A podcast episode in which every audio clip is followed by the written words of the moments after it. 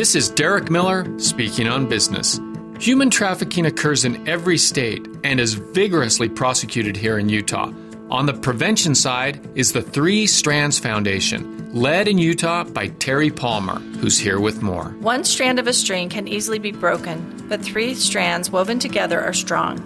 At Three Strands, we bring together the three strands of employment, education, and engagement to strengthen the fight against human trafficking and exploitation.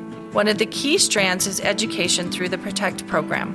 Utah educators are trained to identify physical signs and behaviors that might indicate a student is being victimized. Participants are also equipped with the resources needed to report cases of exploitation and help connect victims with services. We also offer age appropriate curriculum to students to help prevent the crime before it starts. Students are taught to identify abusive tactics and signs of exploitation that occur both online and in person. In Utah, over 50,000 school staff have taken the PROTECT program, and we look forward to teaching tens of thousands of students this year through this Utah State Board of Education approved training. The FBI estimates that more than 100,000 children in the United States are victims of human trafficking. To join the fight, search the internet for the Three Strands Foundation. I'm Derek Miller with the Salt Lake Chamber, speaking on business.